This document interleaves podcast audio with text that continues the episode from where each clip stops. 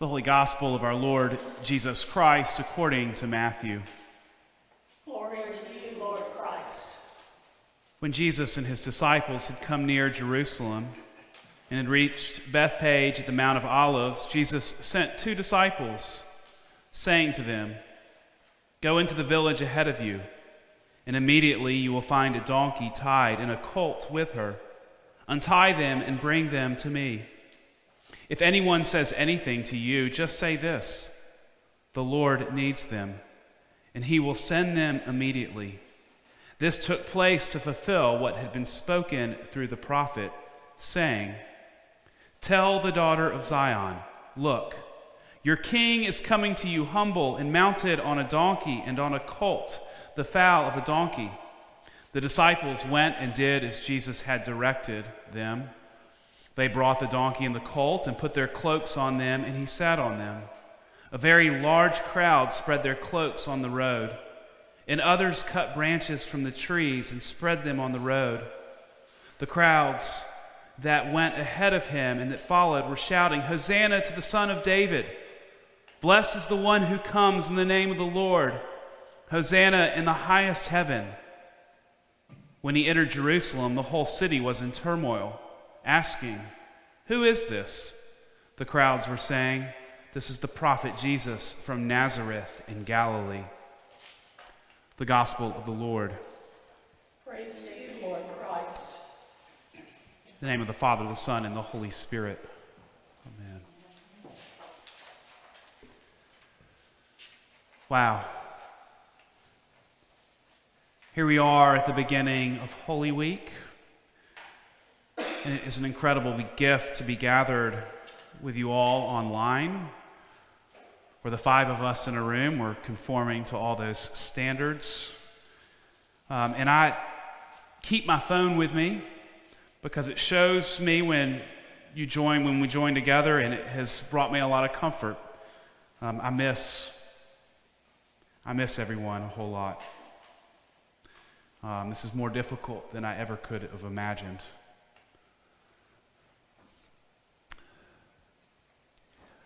But it's a new paradigm as we enter Holy Week. And in a world where we can be distanced from each other, I'm grateful that we can be connected in this way. And it's certainly not perfect, but it seems to be working, and so I thank you for growing with us. And I encourage you to say hello in the comments, to say hello to other people, to offer prayer requests, to offer words of encouragement because we're on this journey together, and how we support and lift each other up is important. I'm profoundly struck by the text this morning. Maybe it's the new lens that we have reluctantly been given. The disciples are on a journey. They have arrived at the gates, entering the old city of Jerusalem. And we hear in the text that there were very large crowds, and they were shouting, Hosanna to the Son of David.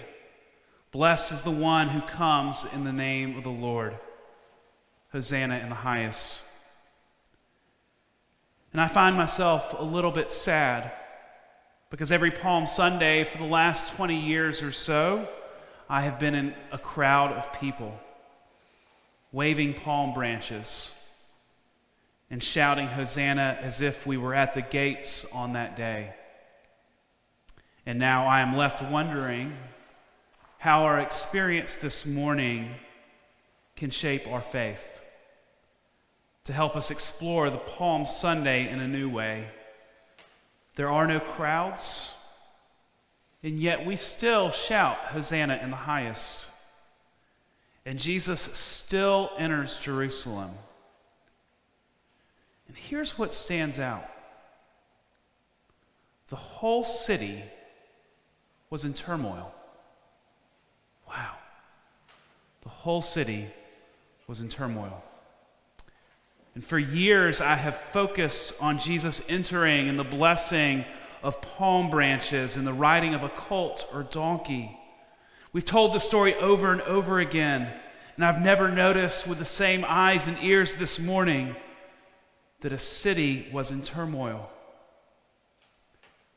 The reading doesn't change. Every year, Jesus enters a broken city, and people lay down their cloaks to usher in our Lord. And we've been so focused on what this means for us that maybe we have maybe we have missed the situation that Jesus arrived in on Palm Sunday morning. The city was in turmoil. I've been reflecting on this a lot lately. My spouse is a school counselor and way more in tune to how this is impacting people's emotional well being as she works to help her school navigate the loss of their physical community, the loss of senior dances and pranks and sports seasons. One of the things she has helped me to see is that our default way of functioning is to try to normalize a crisis. And what we are experiencing is not normal. And so, what we ought to do to be healthy in this, if it is a crisis and not normal, is to be incredibly forgiving, to be flexible, to be gentle with ourselves and with others who are looking for something to hold on to, of trying to make sense of living in a state mandated lockdown. Because this is not the default way we operate. It's an important question to consider for all of us. How do we be gentle with ourselves and others, forgiving and flexible and open? How do we extend this to the people that we encounter? This is an important thing that we can glean during this time. And now I'm wondering if the disciples should have taken the same approach when Jesus entered a city, a place, a time period that was in turmoil, and they had figured out how to move forward. It's important. I, I can't seem to get through a Palm Sunday without drawing from John Dominic Crossan and Marcus Borg, who, who write that there are two processions that enter Jerusalem on a spring day in the year 30. It was the beginning of the week of Passover. These are their words, not mine. The most sacred week of the Jewish year. In the centuries since Christians have celebrated this Palm Day as Palm Sunday, with the climax of Good Friday and Easter. One was a peasant procession, the other an imperial procession. From the east, this is what we hear about today in the reading. Jesus rides a donkey down from the Mount of Olives. He's cheered on by his followers. He's from a peasant village of Nazareth. His message was about the kingdom of God. And so these, these people journey from Galilee to Jerusalem about 100 miles. And they enter at this incredible point. and from the opposite side of the city, from the west, Pontius Pilate, the Roman governor of Judea and Samaria and Idumea, enters Jerusalem at the head of the column of an imperial cavalry and soldiers. It's a radically different image than a donkey and a colt. Jesus' procession proclaims the kingdom of God, and Pilate's is about the power of empire. And these two processions embody the conflict of the week that leads up to Jesus' crucifixion. And so Crossan and Borg write that Pilate's military procession was a demonstration of imperial power in Roman theology. Though unfamiliar to most people today, this procession was well known in, Jewish, in, in the Jewish homeland in the first century. So, Mark that we hear about in this community for which he wrote would have known, or Matthew would have known about this standard practice of the Roman governors of Judea to be at the festival of Passover. It wasn't because of reverence, it was to stand above their theology, this theology that people were liberated from an earlier empire. I think I've offered a lot to swallow, so here's the point. We keep looking. We keep looking for liberation to come in all the wrong places. We think that our government or the powers to be are going to solve the problems of the world. And they might. Don't get me wrong, I advocate for faithful voting that aligns with what you believe and how you believe the kingdom of God should care for those in need. I don't know what that looks like for everybody, but I'm worried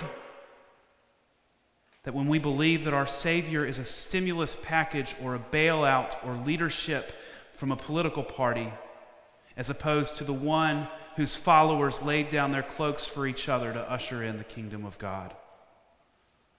I don't want to normalize a crisis. We are in one. But I also think that many people have found themselves in crises throughout the ages. Palm Sunday is a reminder that the city was in turmoil and that people found hope not in following the empire's solution but in following the way of Jesus. And we get to choose which parade we're involved in on Palm Sunday. We too have a choice. Our faith can remind us that when we care for others, when we extend our belief that love is the ultimate answer in all of life, we choose a different way. We lay down our branches and shout, Hosanna. I've been thinking about how we do that in this age where we need to distance ourselves to care for other human beings. We can do that by being gentle with ourselves and with others. We can do that by being forgiving, flexible, and open. We can extend kindness and acknowledge that we are trying to do our best. This is one way of laying down our cloaks and raising branches, of coming from the east to enter the kingdom of God. Here are some other ways to pray for those in need. Pray for the people who are caring for people in need. Pray for humanity. Call someone you haven't talked to in a while. Check on them. Encourage them. Lift them up help with our campaign to send notes of encouragement to healthcare workers at UAB West. And if you have friends that work in healthcare at any hospital or are responsible for caring for healthcare workers, reach out to them, thank them, pray for them, support them. Share grace when someone seems to be stressed or anxious or struggling. Suspend judgment. Listen to your neighbors and friends Try not to judge. Help a neighbor when it's reasonable and safe. Remind people they are loved by God no matter what. Life may be in turmoil, but we still get to choose who we follow. And when we follow Jesus, we find a life where love transforms everything that we have ever experienced. I think we find a way of being that is hopeful in the midst of turmoil. Because we come to see that God is present and that there is a narrative that is running counter to the story of Pilate and domination and suppression and control. And thanks be to God. Because it is in this story that we find our lives transformed. We find peace in the storm. The city was in turmoil. But when we follow Jesus, we find peace, we find hope, we even find resurrection. Amen.